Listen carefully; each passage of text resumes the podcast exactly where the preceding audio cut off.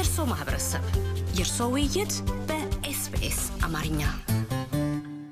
መላከ ፀሐይ መንግስቱ ኃይሌ በኢትዮጵያ ኦርቶዶክስ ተዋሕዶ ቤተ ክርስቲያን የምስራቅ አውስትራሊያና ኒውዚላንድ አህጉረ ስብከት ዋና ስራ አስኪያጅ እንዲሁም የብሪዝበን ቅዱስ ጊዮርጊስ ቤተ ክርስቲያን አስተዳዳሪ፣ በቅድሚያ እንኳን ለበዓለ ፋሲካ በሰላም አደረሶ እንላለን። ከኤስቢኤስ ሬዲዮ የአማርኛው ቋንቋ ዝግጅት ክፍል እንኳን አብሮ አደረሰን።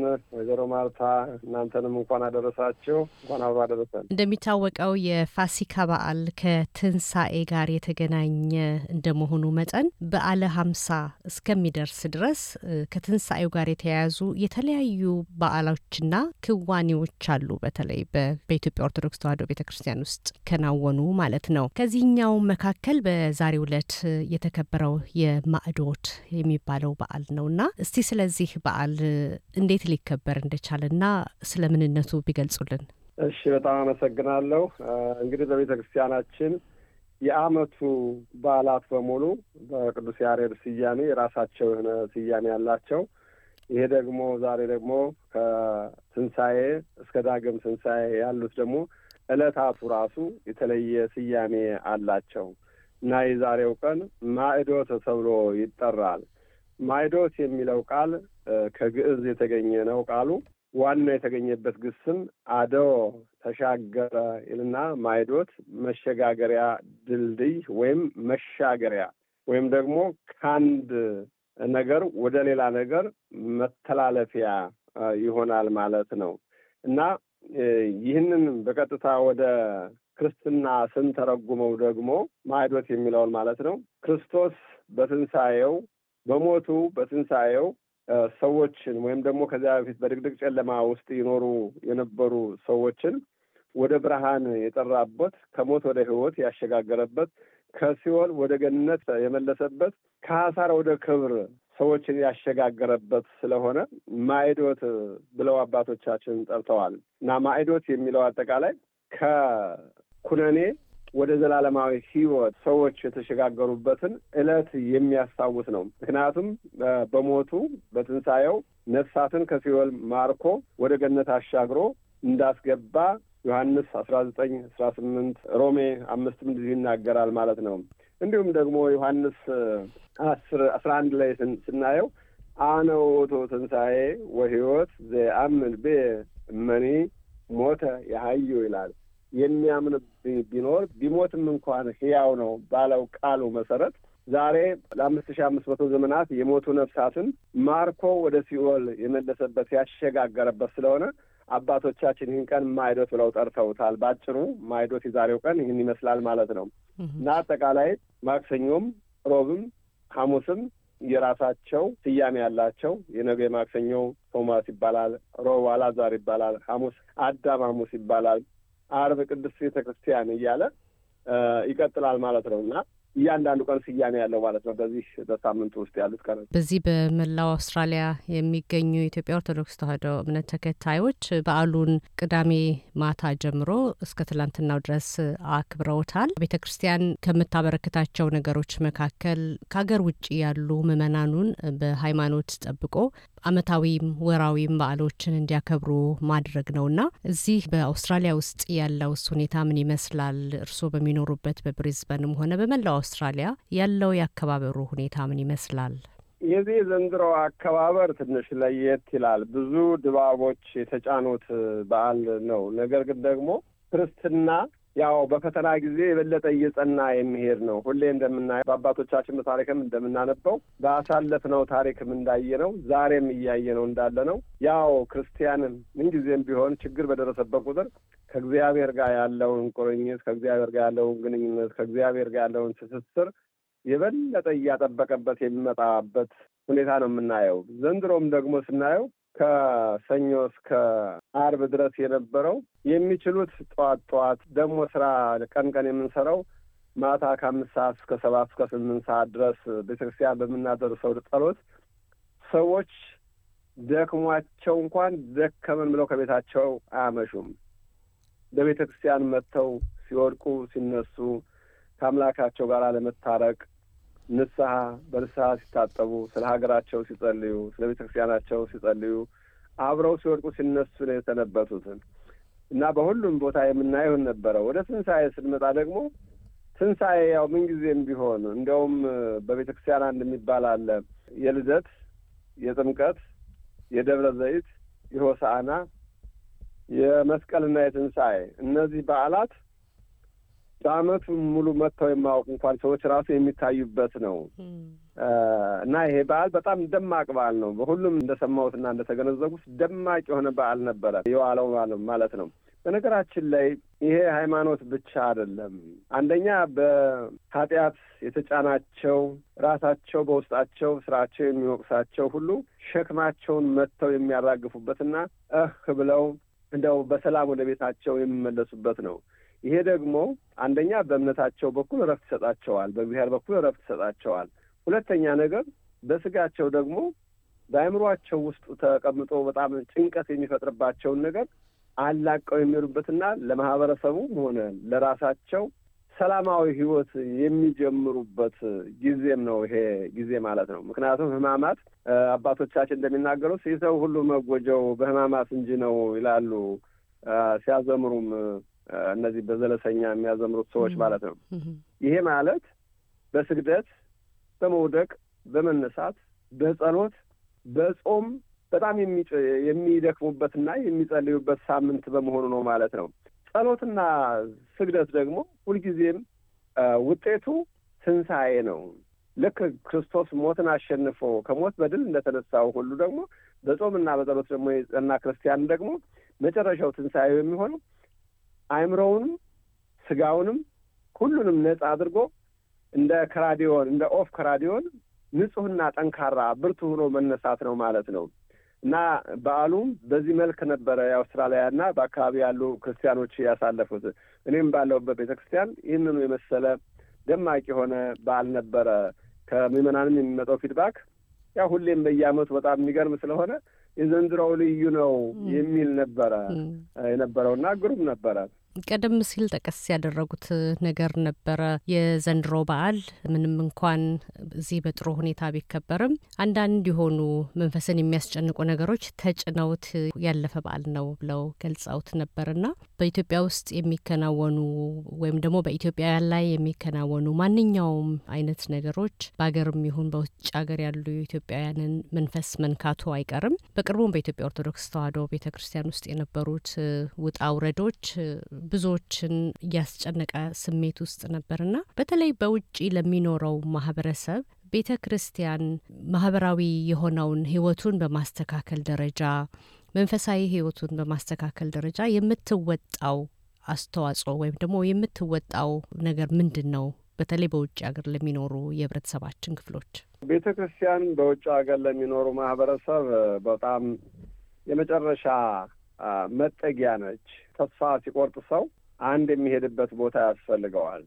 ክርስቲያንም ደግሞ እንደዚሁ በተለይ ኢትዮጵያውያን ሁለት አይነት ችግሮችን ይዘን ነው የምንሄደው።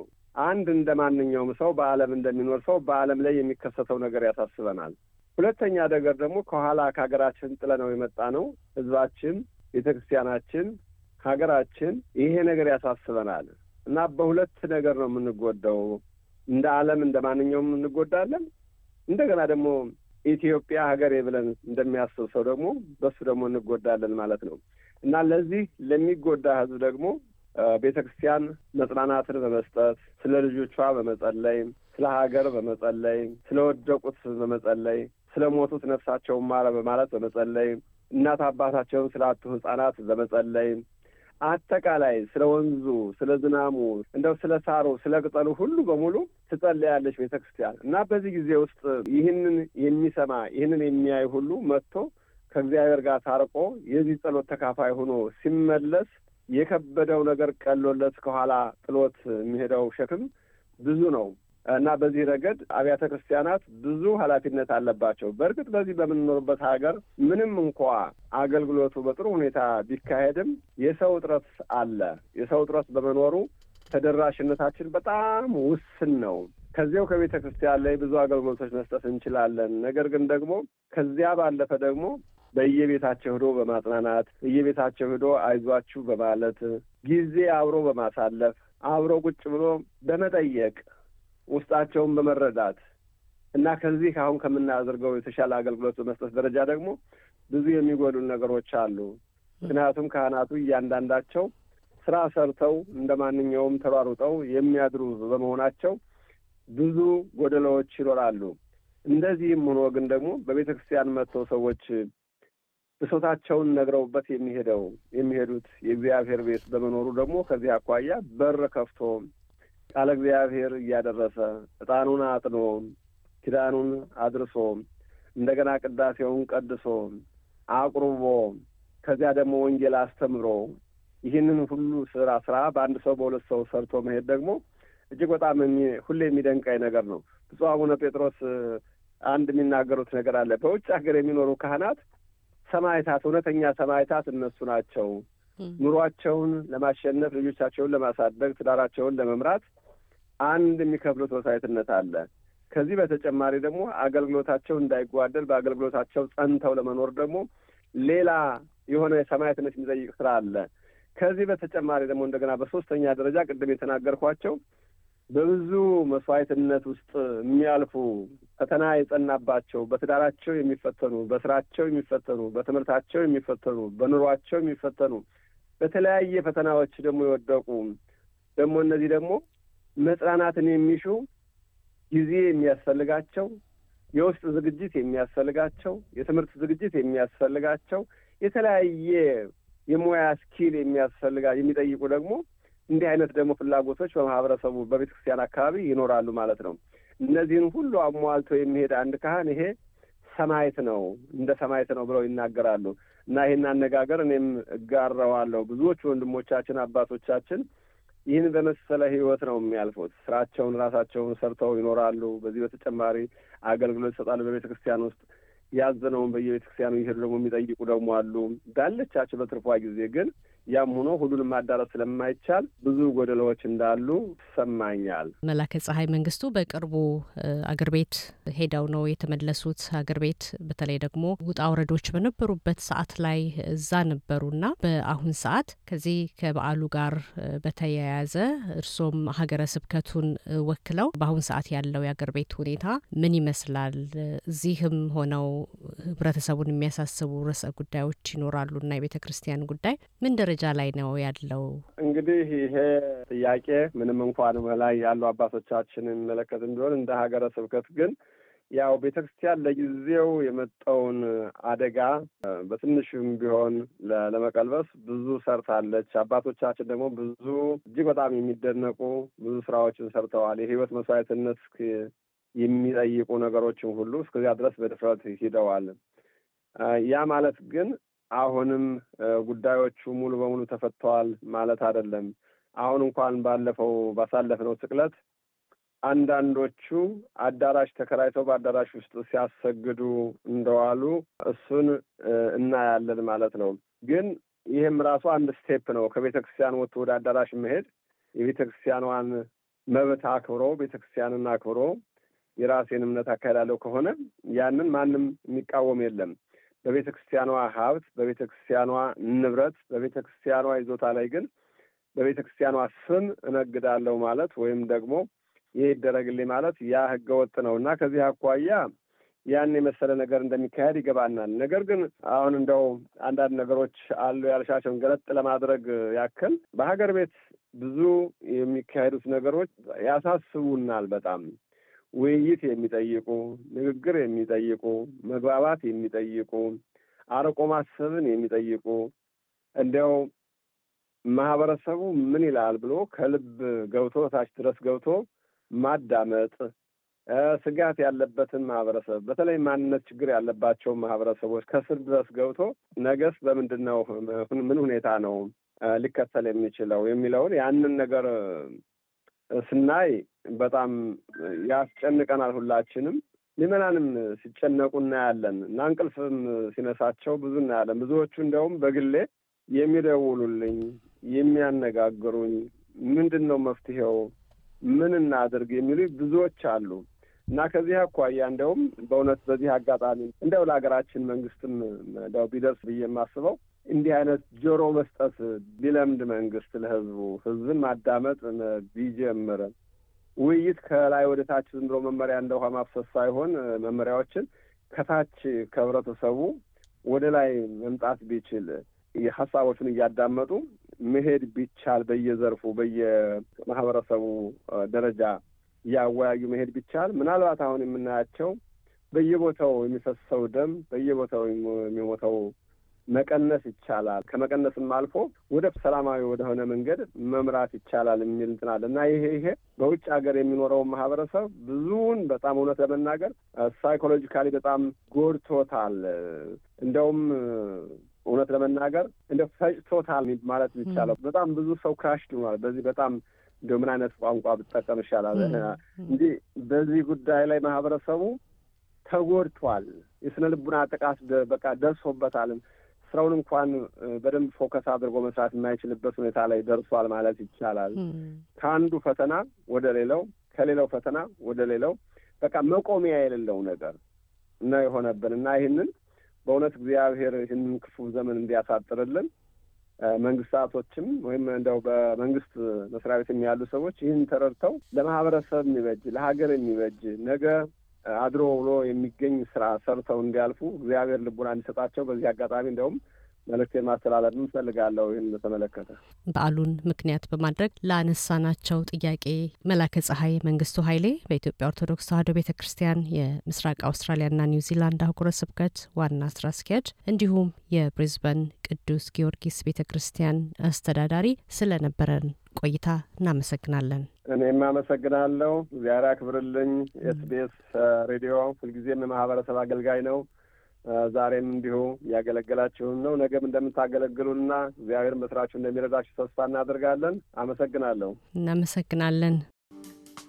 እያደመጡ የነበረው የኤስቢኤስ አማርኛ ፕሮግራምን ነበር። የፕሮግራሙን ቀጥታ ስርጭት ሰኞና አርብ ምሽቶች ያድምጡ። እንዲሁም ድረገጻችንን በመጎብኘት on demand እና በ SBS mobile app ማድመጥ ይችላሉ። ድረገጻችንን SBS dot com dot au Amharic ን ይጎብኙ።